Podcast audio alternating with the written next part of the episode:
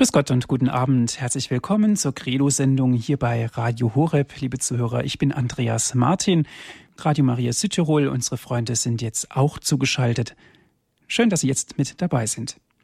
Heute, liebe Zuhörer, geht es wieder um das Thema Chance zum Leben, Buße und Bußsakrament. Wir sprechen mit Pater Lukas Temme. Er ist Passionistenpater und aus München uns zugeschaltet. Ich darf Sie ganz herzlich begrüßen, Pater Lukas. Grüß Gott, guten Abend. Liebe Zuhörer, Chance zum Leben, Buße und Bußsakrament, damit befassen wir uns schon eine ganze Weile hier in der Sendung Credo bei Radio Horeb. Wir haben uns Gedanken gemacht, was man heutzutage über Buße denkt. Wir warfen einen Blick in die Bußgeschichte, haben uns überlegt, im Alten Testament und im Neuen Testament, was es da mit der Buße auf sich hat. Und heute, liebe Zuhörer, geht es wieder einen Schritt weiter. Wir werfen einen Blick in das Jetzt, in das Heute und vielleicht auch in die Zukunft und zwar geht es auch über die neue Praxis der Buße, über die wiederholbare und geheime Absolutionsbuße, die Geheimhaltung, der Vorrang der Absolution, Ablauf des Verfahrens und so weiter. Darauf kommen wir heute zu sprechen. Und natürlich dürfen Sie sich auch gerne mit einbringen in diese Sendung. Die Telefonnummer gebe ich Ihnen später bekannt. Wir freuen uns sehr, Pater Lukas, dass Sie sich heute Abend die Zeit genommen haben, für uns da sind hier bei Radio Horeb wenn wir über Buße sprechen, über das Bußsakrament, da muss uns auch bewusst werden, was überhaupt Sünde ist. Können Sie vielleicht uns ganz kurz skizzieren, was nach christlichem Denken Sünde ist? Sünde ist, ja, Sünde ist die Entfernung von Gott, letztendlich das, was uns, was uns von Gott trennt an unserem Tun, Handeln und vor allen Dingen auch an dem, was wir nicht tun und was wir nicht ja, durch unser Nichthandeln verschulden immer wieder. Es ist da, wo wir, ja, wo wir den Gnadenstrom zertrennen, sage ich mal so. Ja, dass wir die, die, die Liebesbeziehung zu Gott einseitig aufkündigen, den Bund, den Gott mit uns geschlossen hat, verlassen. Ja. Das heißt also im Klartext, wir entfernen uns von Gott und nicht Gott entfernt sich von uns, sondern das ist was, was wir uns selber zuschreiben müssen. Ja, also ich sage es mal so, wenn Gott uns einmal in der Taufe in die Hand genommen hat oder die Hand auf uns gelegt hat, die werden wir nicht wieder los. Ja. Ähm, Gott entfernt sich nicht. Gott bleibt immer der, der uns zugewandt ist, der um uns wirbt, der auf der Suche nach uns ist. Aber wir, wir rennen oftmals vollkommen in die falsche Richtung oder wir, wir merken gar nicht, dass er, dass er uns, dass er uns schon wieder sucht. Ja, wir haben ihn beleidigt, wir haben uns von ihm getrennt und er wendet uns, wendet sich uns trotzdem voller Liebe zu. Ja, und die Sünde ist nun mal das, was dazwischen steht, das, was uns von ihm trennt. Und das gilt es gerade durch die Beichte zu überwinden, zu zerstören wieder, ja, und dieses, diese, den Weg wieder frei zu machen, sagen wir es mal so, auf ihn zu, dass der dass der Gnadenstrom wieder fließen kann, dass wir auf dem Weg unseres Heils ein Stückchen nach vorne gehen können wieder. Mhm. Pater Lukas, wir werfen, wie gesagt, einen Blick in die Bußgeschichte des 20. Jahrhunderts. Es gab im 20. Jahrhundert auch eine Neuregelung der Bußordnung. Was war da genau der Fall? Warum hat man das neu geordnet? Ja, das ist ja im Rahmen des Zweiten Vatikanischen Konzils gekommen, wo man die Kirche öffnen wollte oder geöffnet hat. Und ich glaube, das Entscheidende, und das merkt man auch in der in den ganzen Schriften, die in dieser Zeit über das Bußsakrament entstehen und veröffentlicht werden, gerade die, die aus Rom kommen, man versucht, ja, man versucht, das Beichtsakrament in der Tradition und vor allen Dingen in der Kirchengeschichte wieder zu verankern, ja. Ähm, man versucht, die alte Bußpraxis, die wir uns ja schon angeschaut haben, mit der öffentlichen Buße, ähm, mit, mit der Einmaligkeit, man versucht da irgendwo wieder anzuknüpfen, ja. Und ähm, was sicherlich falsch verstanden ist, ist, wenn man meint, mit diesem neuen Ordo, der da entsteht, 1973, kommt etwas ganz Neues. Es ist eigentlich genau das Gegenteil der Fall. Ja, man versucht ähm, die lange Tradition der Kirche, der Kirchengeschichte, gerade in Dogmen, in dogmatischer Hinsicht, ja, wieder, wieder an das Sakrament zu binden, ja. Hm. Die Möglichkeit nach einer neuen Bußpraxis wurde gegeben durch das Zweite Vatikanische Konzil, Pater Lukas. Was war denn da ein Hauptpunkt gewesen? Was hat sich denn ganz konkret geändert? Ja, na gut. Ähm, das Zweite Vatikanische Konzil greift diese frühchristliche Ansicht wieder auf, ja. Ähm, das vor allem das Verdienst, also ich denke, der Forschung, die man dort hatte, ja. Das Einschneidendste war zum Beispiel, oder wo man eine Fortentwicklung hatte, man war ja der Meinung, man muss erst einmal nur die Todsünde beichten, ja. Die Sünde, die uns von Gott trennt, die die, die, die Beziehung Mensch-Gott zerstört. Und eine ganz große Entwicklung kommt halt da rein, dass es nun auch um die lässliche Sünde geht, ja. Ähm, auch die, die den Gnadenstrom nur stören, nicht zerstören, aber ihn stören, auch die sollen gebeichtet werden, ja. Und die, um da die Menschen wieder hinzuführen zu einer oft mal öfteren Beichte auch, ja. Also es war ja früher nur, man hat ja nur ganz in der ganz frühen Kirche, das haben wir schon gehört, war es eine Ausnahmesituation, dass man beichtete.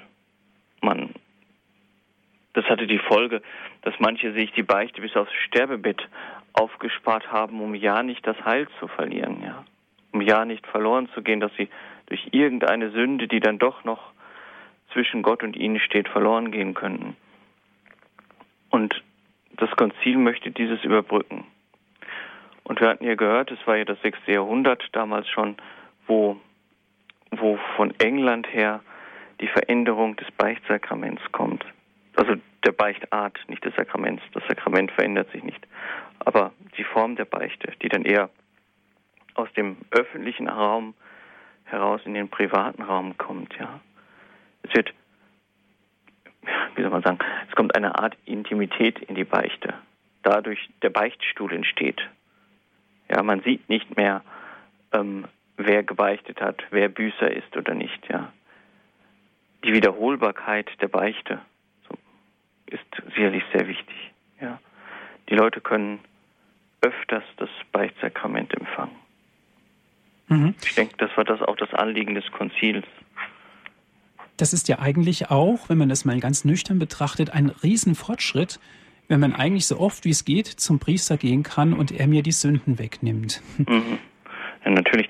Ähm, man darf das nicht immer alles so negativ sehen. Ja, ich meine, wir Menschen neigen vielleicht auch dazu, es negativ zu sehen. Das ist eine ganz große Chance, das ist eine große Gnade, ja, dass wir oft beichten gehen können.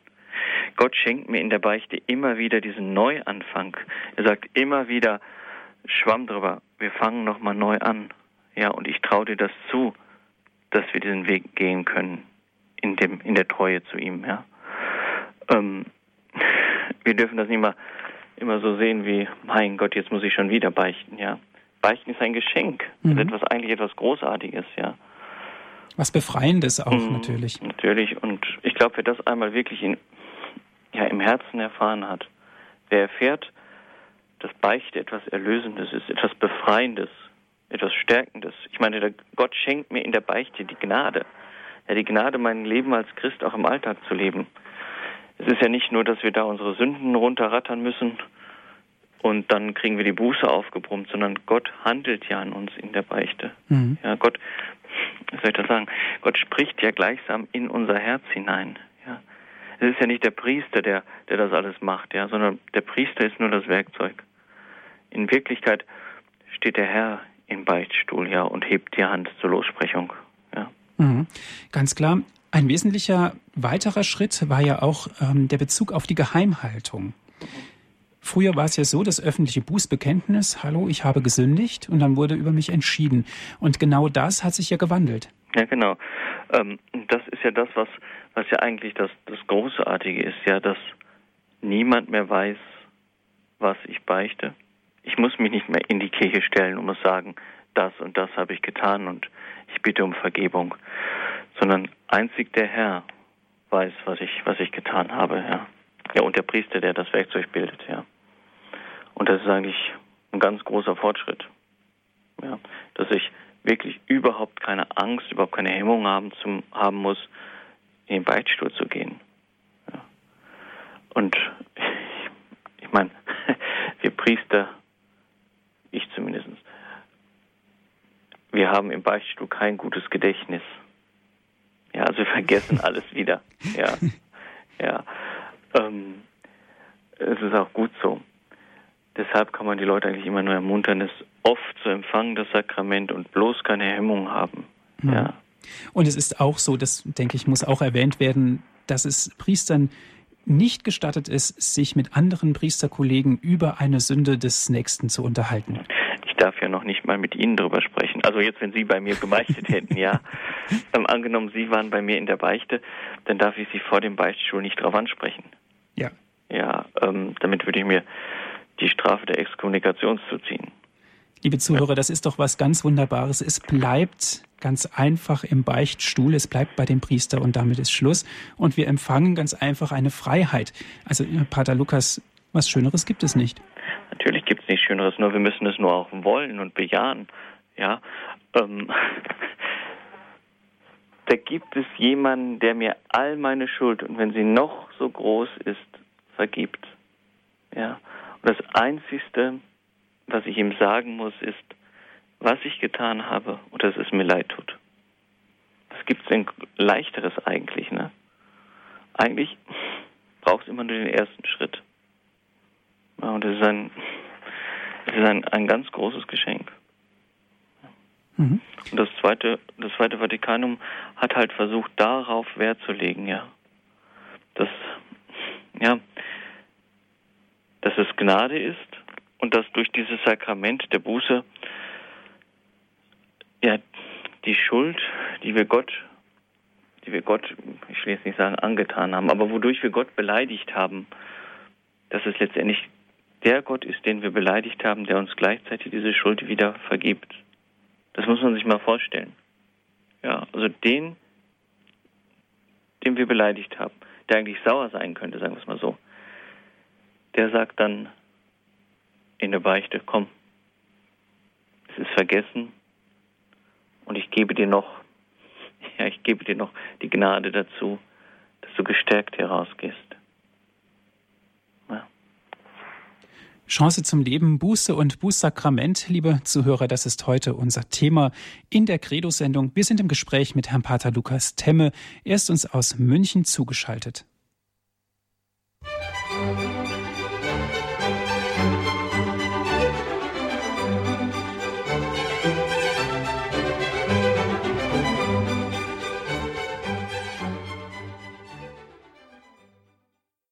Chance zum Leben, Buße und Bußsakrament, das ist heute unser Thema in der Credo-Sendung hier bei Radio Horeb, liebe Zuhörer.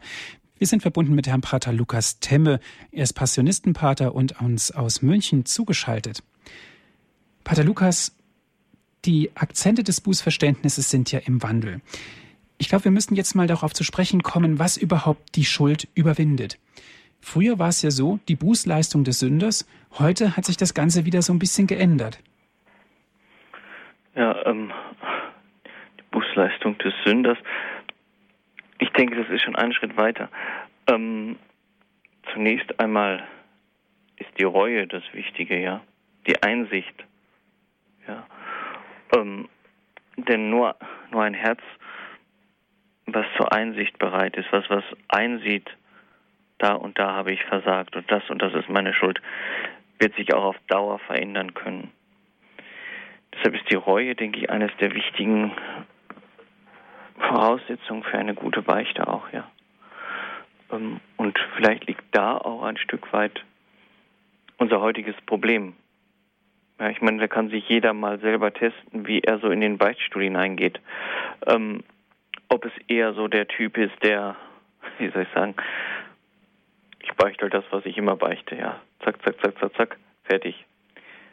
Oder ob ich wirklich ob es mir wirklich in der Seele leid tut, wie man so schön sagt, ja, dass ich Gott beleidigt habe. Denn da, in dem Moment kann Gott schon, schon an mir handeln. Ja, und ich glaube, das ist eine der ganz großen Voraussetzungen für eine gute Beichte. Dass es mir wirklich leid tut. Und dass Gott dadurch, ja, dadurch an meinem Herzen auch handeln kann und mich auch durch die Gnade, die er mir schenkt, verwandelt. Pater Lukas, war das schon immer so, dass die Reue das wesentliche Merkmal war? Oder hat man eher wirklich nur auf die Technik geschaut? Wie viel Bußleistung hat er gemacht? Wie verhält er sich und so weiter, bevor man wirklich an die Reue getastet hat? Ja, ich denke, es war zunächst, es war oftmals, ja, dass man, dass man auf die Leistung geschaut hat, ja. Wenn ich das und das getan habe, muss ich das und das sühnen, ja. Also man, man hat sogar die Schuld ähm, in Bußwerke umgerechnet. Ja. Und da möchte ich dann einfach mal so die Frage stellen, kann man das, ja? Kann ich das, worin ich Gott beleidigt habe, wirklich in Werken aufrechnen? Ich meine, er hat unsere Schuld mit seinem kostbaren Blut bezahlt. Bezahlt ist meine Schuld schon. Meine Bußwerke sind ein Angebot, sind ein Zeichen letztendlich für Gott. Ja, es tut mir wirklich leid. Aber kann ich damit die Beleidigung Gottes wirklich gut machen? Ich glaube, es wird immer nur ein Zeichen sein, Gott ist der Handelnde. Auch darin, auch in dem Wiedergutmachen bleibt letztendlich Gott der Handelnde. Unsere Bußwerke sind immer nur ein Zeichen. Die haben einen Wert, das möchte ich nicht in Abrede stellen. Ja, die sind wertvoll. Aber ähm, letztendlich werden sie dadurch wertvoll, dass Gott sie wandelt in Segen und Heil. Und ähm, das ist, glaube ich, jetzt auch das, das, das Neue im Bußsakrament, ja, dass die, die Buße, die wir aufbekommen, ich meine, es ist ja meistens eine Gebetsbuße, ähm, dass das für Gott ein Zeichen ist, dieses Neuanfangs, ja, ich nehme, es tut mir leid und ich nehme das Angebot, ja, das Angebot der Versöhnung, das nehme ich an damit du siehst, dass ich es ernst meine, kommt die Buße, ja. Und das war in früheren Jahren in der Kirche nicht so. Da hat man wirklich aufgerechnet, das und das musst du machen, damit du wieder mit der Kirche und mit Gott versöhnt bist. Das hatten wir ja in der öffentlichen Beichte, ja, in der öffentlichen Buße. wo es ja dann auch diese Bußzeit gab, wo die, wo die Schuldigen dann oder die Sünder dann eine gewisse Zeit ausgegliedert wurden aus der Gemeinde ähm, wo sie Wallfahrten unternehmen mussten, wo sie Bußwerke vollbringen mussten und wo es dann auch eine Zeit, eine Zeit gedauert hat, bis man sie wieder voll eingegliedert hat. Das war ja dann meistens in der Karwoche, ja, dass sie wieder hinzukamen zu den Sakramenten, zu der Eucharistie vor allem. Ähm, und davon ist man nun in der Beichte weggegangen. Ja, das wird ganz deutlich, dass es diese Bußzeit auch nicht mehr gibt sondern sie bekommen ja sofort im Beichtstuhl die Absolution zugesprochen. Ja, ich denke, ähm, dass es da schon viel mehr, wie soll ich das jetzt sagen, dass da viel mehr deutlich wird, dass Gott der Handelnde ist. Ja. Hat es früher vielleicht manchmal den, ein, den, den Anschein, ich kann ja, ich oder der Beichtende ist der Handelnde, dadurch, dass er die Buße verrichtet und so weiter, ist es jetzt viel deutlicher, dass es der Herr ist, der losspricht und der auch die Sühne leistet eigentlich. Oder die Sühne geleistet hat, dadurch, dass er sich am Kreuz dahin gibt. Ja. Und dass unsere Buße ein sehr, sehr wertvolles und gutes Zeichen ist. Und was Gott auch nutzt. Gott kann auch durch unsere Bußwerke Segen und Heil wirken. Aber die wirkliche Buße, die wirkliche Sühne hat der Herr uns geschenkt. Pater Lukas, wie hängt göttliches Wirken zusammen mit dem weltlichen Wirken? Naja, ähm, Gott, Gott macht sich diese Welt ja auch zunutze, ja. Und wirkt auch durch die Welt. Aber man muss halt ja die Unterscheidung der Geister auch immer wieder handhaben. Mhm. Ähm, Gott wirkt halt auch und vor allem auch durch die Kirche.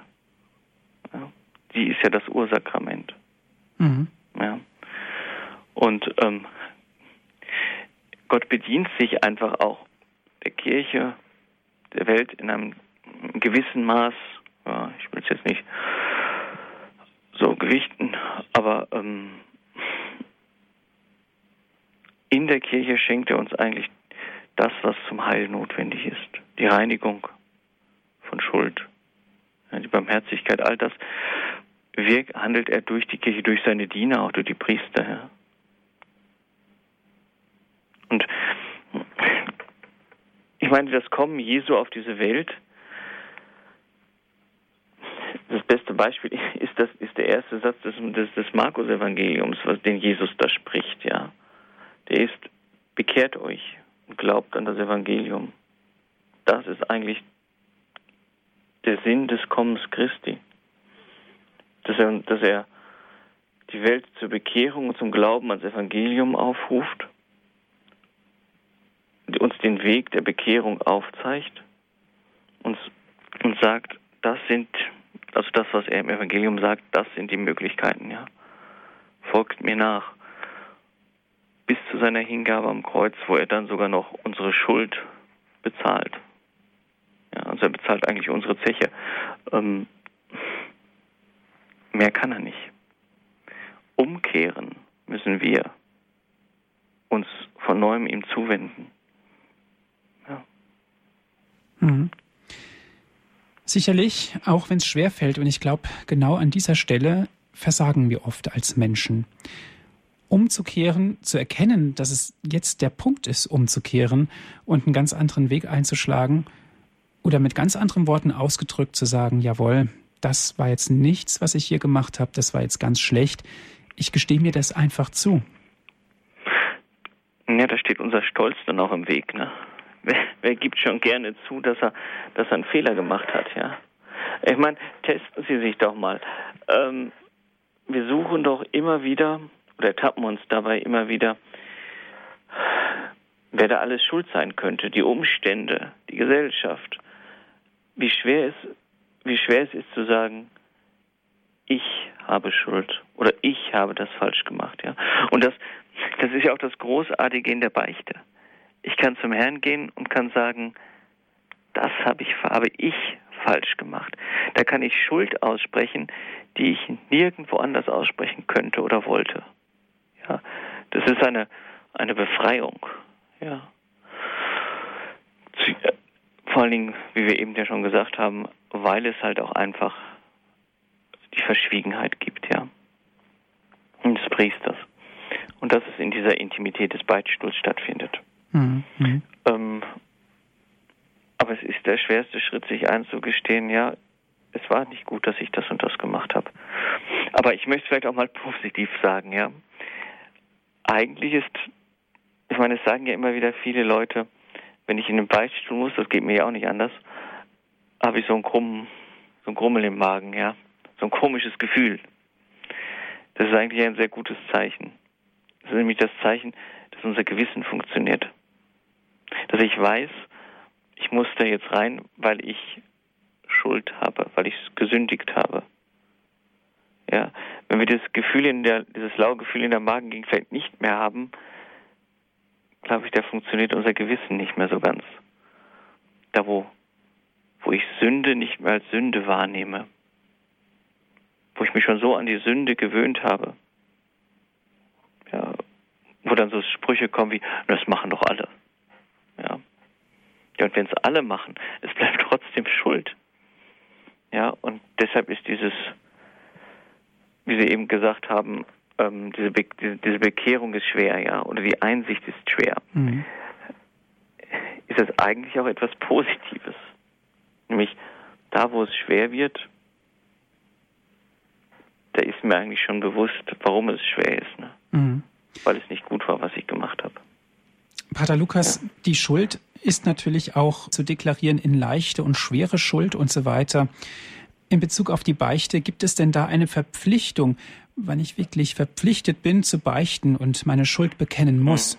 Mhm. Mhm. Also man, früher hat man ja von der Todsünde gesprochen, ja. Heute heißt es schwere Sünde und die leichte Schuld, also die lässliche Sünde. Jede schwere Sünde, jede Todsünde muss gebeichtet werden. Ähm, Todsünde deshalb einfach, ähm, weil es das Leben zwischen Gott und mir tötet, ja, den Gnadenstrom abschneidet. Deshalb heißt es Todsünde. Während die lässliche, die leichte Sünde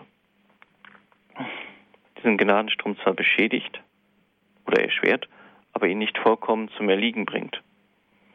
Und das ist vielleicht auch die, ich will jetzt nicht sagen die Reform, aber der neue Aspekt, der im Zweiten Vatikanum ganz deutlich vorauskommt, äh, das kommt eigentlich schon vorher, das kommt eigentlich schon zu Beginn. Ja, das Tridentinische Konzil geht schon in diese Richtung und dann auch am Anfang des 20. Jahrhunderts denken Sie an die an Pius X., ähm, der dann auch sagt, dass lässliche Sünde gebeichtet werden soll. Ja, einfach, ich weiß nicht, ob ich das hier im Radio so sagen darf, ich sage es trotzdem, ähm, Kleinvieh macht auch Mist, ja. Also ähm, auch die lässliche Schuld belastet. Und deshalb, auch wenn ich sie nicht beichten muss, soll ich sie beichten. Ja, einfach weil man damit richtig klar Schiff machen kann.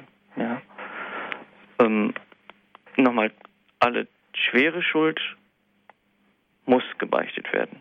Deswegen sagt die Kirche ja auch klipp und klar, jeder Katholik muss einmal im Jahr beichten und die Sakramente empfangen, also die Eucharistie. Einfach ähm, um diesen Gnadenstrom auch aufzufrischen, um die Schuld wegzubekommen. Und die lässliche Sünde, die soll gebeichtet werden. Da sind wir angeraten und es ist wirklich anzuraten, dass, dass man lässliche Sünde beichtet. Dankeschön, Pater Lukas. Bis hierhin, liebe Zuhörer, Chance zum Leben, Buße und Bußsakrament, das ist heute unser Thema. Wenn Sie Fragen haben und sich mit einbringen wollen, jetzt in die Sendung, ich lade Sie ein, rufen Sie an. Es geht um Buße, um die Chance zum Leben. Was bedeutet für Sie das Beichten gehen? Ist das überhaupt noch zeitgemäß? Wir sind gespannt. Es gibt viel darüber zu berichten. Wir freuen uns auf Ihren Anruf.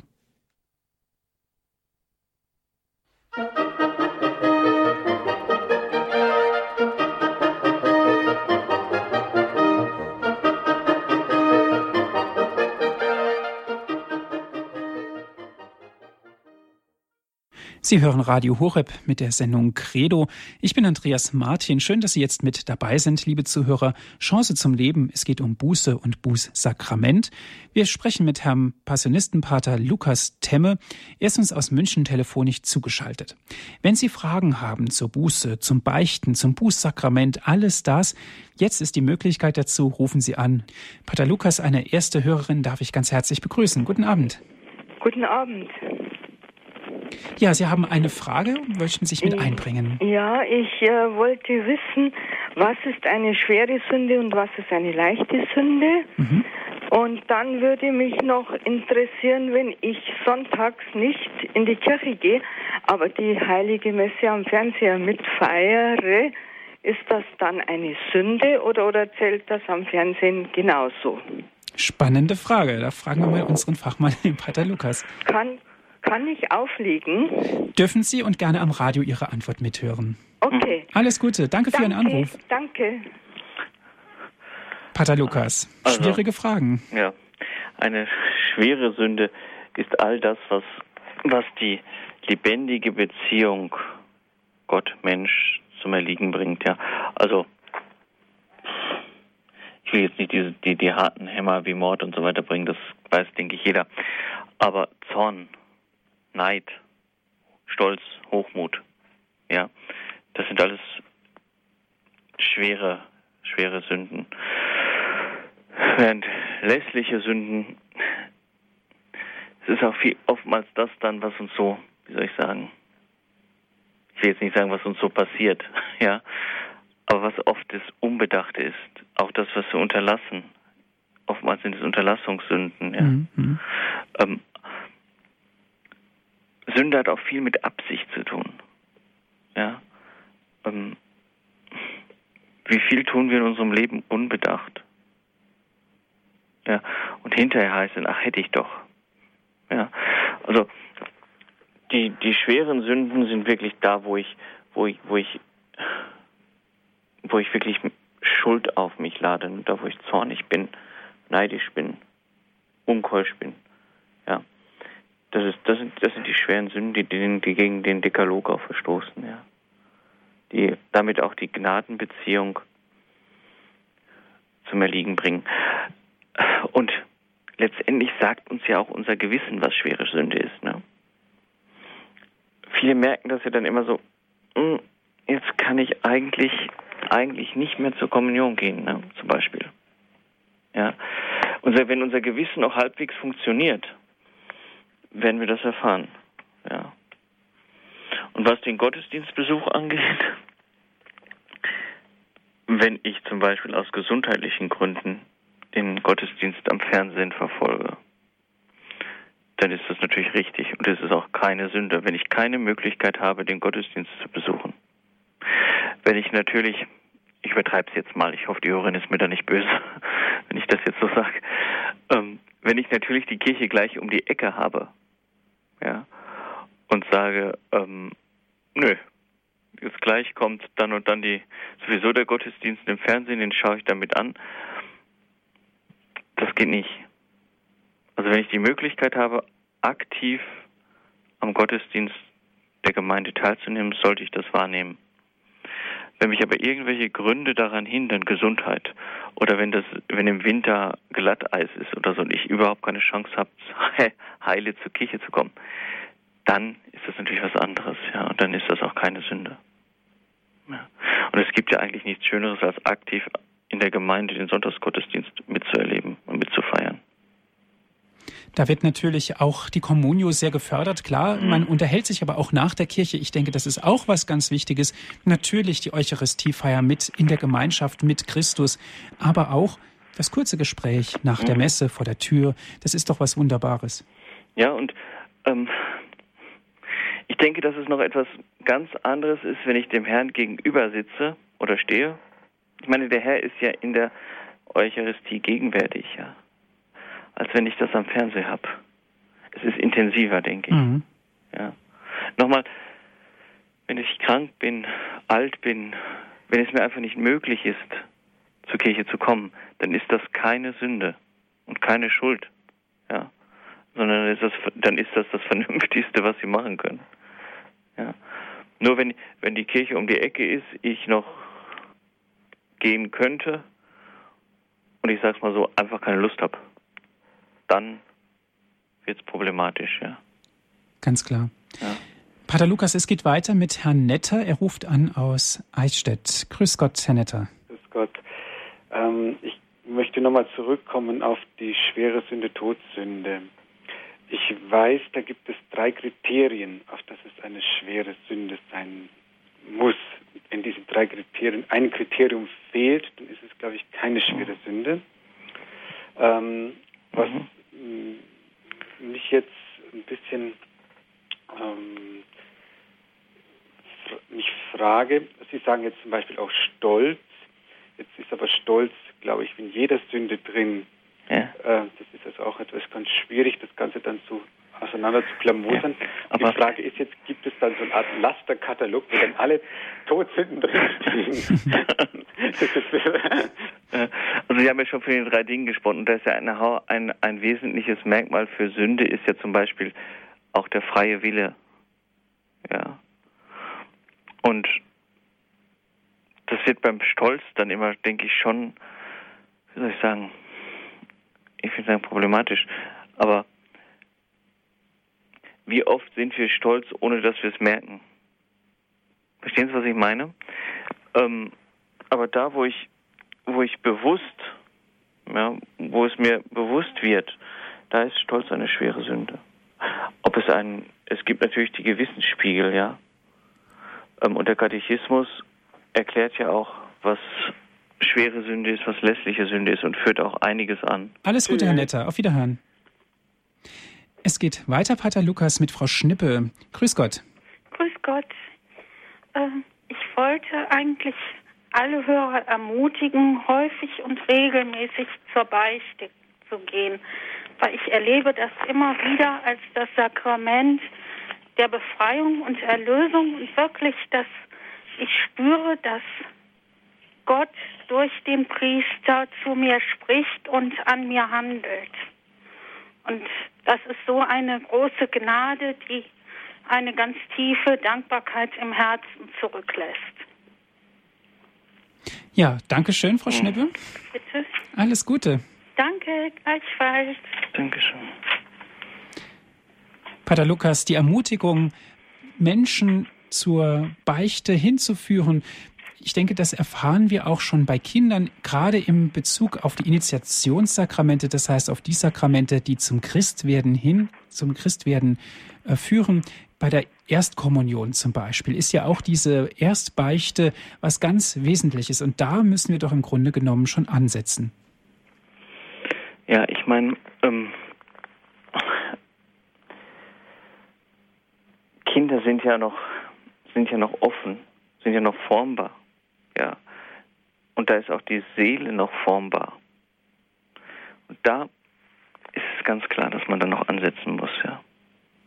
Und dass man da ansetzen kann, dass man da dieses Bewusstsein schaffen kann und sich fragen muss, wie können wir, können wir unseren Erstkommunionkindern ein, ich sag's mal so, einen krampfhaften Umgang mit der, einen krampfhaft, krampflosen Umgang so mit der, mit der Beichte ermöglichen, ja. Dass mhm. es für sie etwas ganz Normales wird.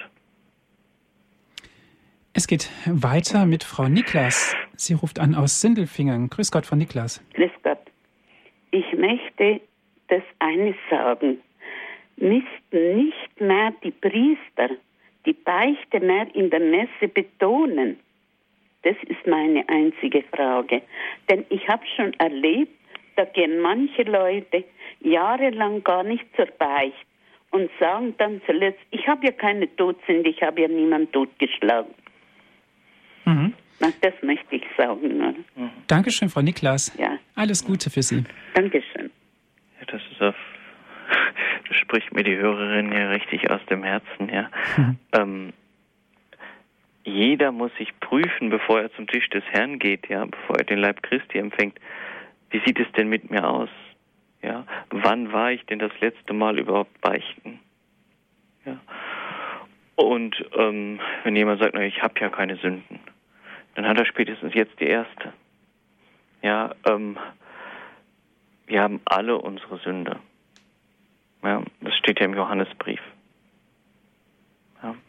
Und ähm, ja, vielleicht müsste man in der in der Heiligen Messe einfach zu Beginn der Heiligen Messe auch wieder darauf hinweisen, dass dass man im Stand der Gnade sein sollte, wenn man an den Tisch des Herrn tritt.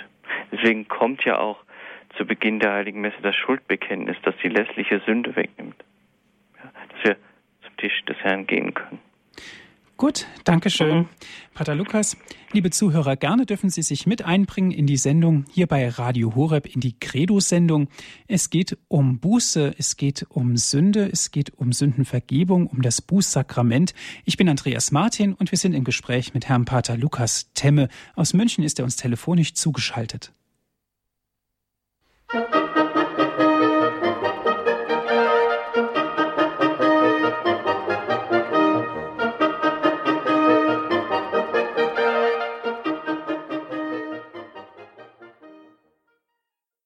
Sie hören Radio Horeb mit der Credo-Sendung.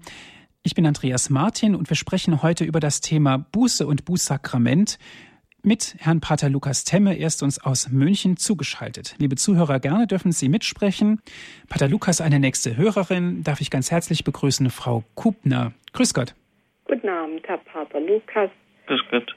Ich wollte noch mal fragen, äh, wir kommen doch mal in den Himmel, aber makellos. Mhm. Wann ist jemand makellos?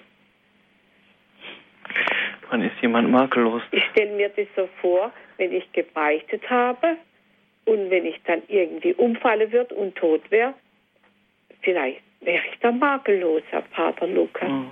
Oder was meinen Sie dazu? Also, hundertprozentig kann ich es Ihnen natürlich auch nicht sagen, wann jemand makellos, also makellos ist dann natürlich jemand, wenn jemand total sündenfrei ist, ja. Die Frage ist dann immer, haben wir wirklich auch zum Beispiel alle Sünden gebeichtet? Wie viel Unrecht haben wir vielleicht auch begangen, was uns gar nicht bewusst ist, was an uns klebt? Ähm, deshalb sagen viele ja auch in der Beichte, ähm, und ich will alles mit einschließen, alle Schuld, die mir nicht bewusst ist. Ja. Wir tun leider Gottes auch genug, was wir nicht als oder was wir nicht mehr wissen. Ja? Wie viel vergessen wir auch? Ähm, natürlich, wenn sie, wenn, wenn man jetzt sagen würde, es ist, es ist alles, es ist alles ähm, gebeichtet und so, dann ist man zunächst einmal makellos. Aber ich denke trotzdem, für das, was, was, was noch an uns klebt, wird noch, wird noch das Gericht kommen. Ja. Also verstehen Sie, was ich meine? Ja, ja. Ja. Meistens ist man, wenn man beichtet, auch ein wenig aufgeregt. Ne? Ja. Und, und dann, äh, man bemüht sich und alles. Und dann, wenn man rauskommt, und dann, wenn man voll so im Gebet ist und über alles drüber nachdenkt, und dann fällt dann noch was an. Ein Ja, ja. Schreiben Sie sich auf. Also ich muss mir immer einen Beichtzettel machen. Ja, ich, das habe ich als Kind gemacht, Ja. aber ich weiß nicht, das sieht so blöd aus. Ich gehe es sieht doch, es sieht doch keiner. Ich bin ja im Beichtzimmer immer. Ach so. ne? Ja, das ist auch kein Problem. Ich habe genug, genug Erwachsene, die zu mir zum Beichtgespräch kommen, die auch ihren Zettel haben. Ja. Und mir als Beichtvater tut es dann, ich sag's mal so, tut es dann auch manchmal immer gut, wenn, wenn ich sagen könnte, gucken Sie noch mal drauf. Ähm, Sie haben das eben und eben gesagt, äh, eben das und das gesagt. Wie haben Sie das gemeint? Welche Umstände, in welchen Umständen ist Ihnen das passiert oder so, ne? Ähm, da brauchen Sie überhaupt keine Hemmung, Hemmung haben. Ähm, ein Beichtzettel ist da manchmal hilfreich, weil im Schreiben uns auch auch noch was kommt. Der Heilige Geist wirkt ja auch mit, dass wir unsere Schuld bekennen. Deswegen ist es immer so wichtig, ich sage das den Leuten immer wieder, wenn sie ihre Gewissenserforschung machen, dass sie erstmal auch gründlich, sage ich, zum Heiligen Geist beten sollen, ja, dass der uns die Schuld auch erkennen lässt. Ja. Mhm. Und da ist, denke ich, ein Beichtzettel immer wieder hilfreich. Gut. Ja. Dankeschön, Frau Kubner. Alles Gute für Sie. Es geht weiter, Pater Lukas, mit Frau Anna aus Tirol. Grüß Gott, Frau Anna. Ja, grüß Gott. Also ich bin leider nicht da gewesen. Jetzt erst, wie die Fragen äh, von den Leuten gekommen sind. Also ich möchte sagen, wegen der Beichte, es ist so viel Unwissenheit. Mhm. Und, und ja, bei uns zum Beispiel, ich glaube, dass viele, viele schon 20, 25 Jahre nicht mehr beichten waren, immer der gleiche Priester. Und, aber eigentlich gehen viele eigentlich verhältnismäßig zur Messe und zur Kommunion ganz viele, wenn sie auch nur selten am Sonntag in die Kirche gehen. Und mir ist, äh, ich bin eigentlich sehr traurig, weil es ist ja nicht bewusst, welche Gnadengeschenk oder einfach was, ja, was da, äh, ja, es ist, oft fällt dann nicht das Richtige ein, aber mir tut es richtig leid, dass die Leute nicht wissen. Und äh, sagen, ja, ich habe keine Sünde, ja, so wie sie gesagt haben. Und der Heiligen Schrift heißt das doch, er sagt, er hat keine Sünde, der macht Gott zum Lügner. Genau. Das ist der Johannesbrief, das habe ich gemeint. Dann hat er spätestens eine, ja, weil er Gott zum Lügner macht. Ähm, außer der Gottesmutter hat jeder Mensch Sünde, ja. Das, das ist nun mal so. Ähm, und da haben Sie ganz recht, wenn Sie sagen, es ist eine große Unwissenheit, ja. Erstmal auf der einen Seite wissen die Leute nicht mehr, was Sünde ist, ja, wo ich sündige. Und auf der anderen Seite, was ich jetzt auch immer wieder feststelle, ist, sie wissen schon nicht mehr, dass das Beichtsakrament auch mit der Eucharistie in Verbindung steht. Das heißt, dass ich, dass ich beichten muss, dass ich im Stand der Gnade sein muss, bevor ich zum Herrn gehe, ja. Ähm, dieses Wissen kommt auch immer weiter abhanden. Und, ähm, und es ist auch eine mangelnde Wertschätzung der Eucharistie gegenüber. Mhm. Ja, es läuft, also man, man merkt es ja immer, ob das Hochzeiten sind oder Beerdigungen oder so. Ähm, wenn einer läuft, laufen alle. Um es mal ganz auf die Spitze zu treiben, ja.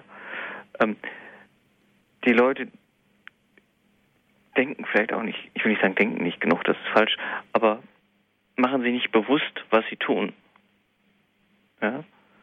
Aber Pater Lukas, woran liegt's? Was können wir daran ändern? Das ist ja ganz wichtig. Wir müssen doch eingreifen. Wir müssen den Menschen doch klar machen, dass es so nicht sein kann, wie sie das Mhm. dann leben. Ja, auf der einen Seite ist, glaube ich, unser Zeugnis wichtig, dass Beichte etwas Schönes ist und keine Abrechnung. Ja, dass wir von unseren positiven Erfahrungen mit dem Beichtsakrament berichten, dass es uns hilft auf dem Weg zu Gott, dass wir freier werden, offener werden, glücklicher werden.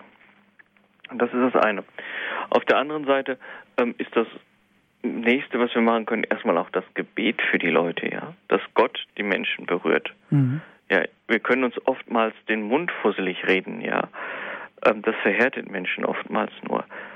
Wenn Gott, Gott muss die Menschen berühren in den Herzen und muss sie, ich sag's mal, in die richtige Richtung schuppen, ja. Ähm, deshalb ist, ist das Gebet, denke ich, auch wichtig.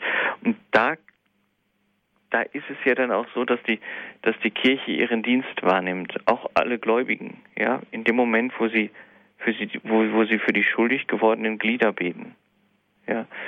Vielleicht ist es einfach auch ein Gebetsanliegen, das mag sich vielleicht jetzt ein bisschen komisch anhören, dass wir daran beten, dass die Menschen ihre, ihre Schuld erkennen oder ihre Sünde erkennen können, ja. Dass, dass, dass wieder dieses Empfinden steigt. Aber ähm, man kann die Beichte immer wieder auch mal ins Gespräch bringen. Mhm. Ja, sicher hinprügeln kann man niemanden, ja. Ähm, aber von den positiven Erfahrungen, glaube ich, berichten, das ist ganz, ganz wichtig.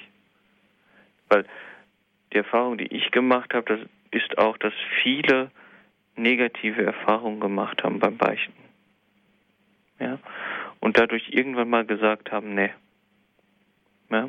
Oder weil man weil man 20 Jahre lang immer das Gleiche gebeichtet hat und keine, keine positiven Erfahrungen gemacht hat, wie denn auch, weil die Gnade nicht, nicht wirken kann, ja. Weil wir, wir haben am Anfang von Bekehrung gesprochen, weil Menschen ihr Herz nicht aufgemacht haben. Und da kann unser Gebet ansetzen. Ja. Gut, Dankeschön. Es geht weiter mit Herrn Denmoser. Grüß Gott, Herr Denmoser.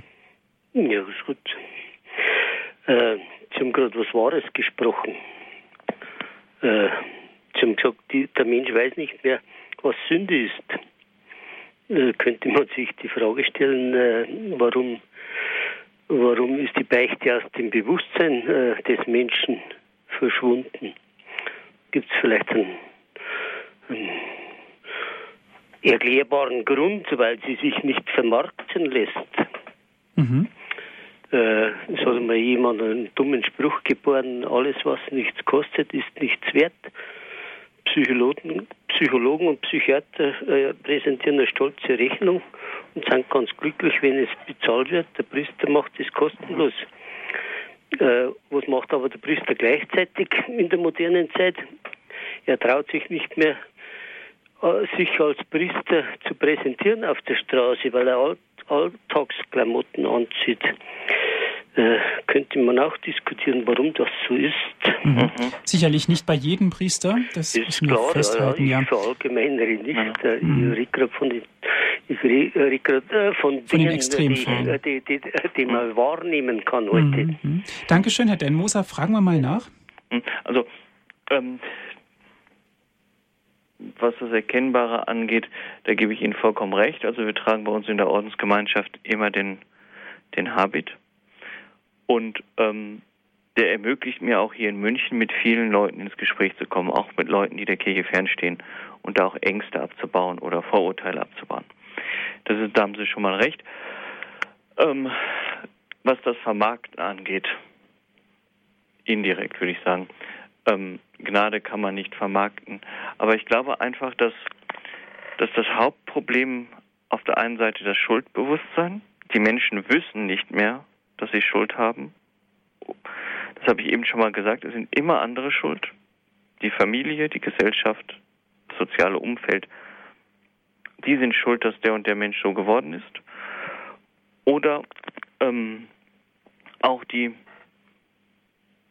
der, ich sagen, die Angst, die manchmal dahinter steckt. Ja, ich muss da jetzt rein und soll dem, der dahinter hinter diesem Gitter sitzt, sagen, was ich falsch gemacht habe.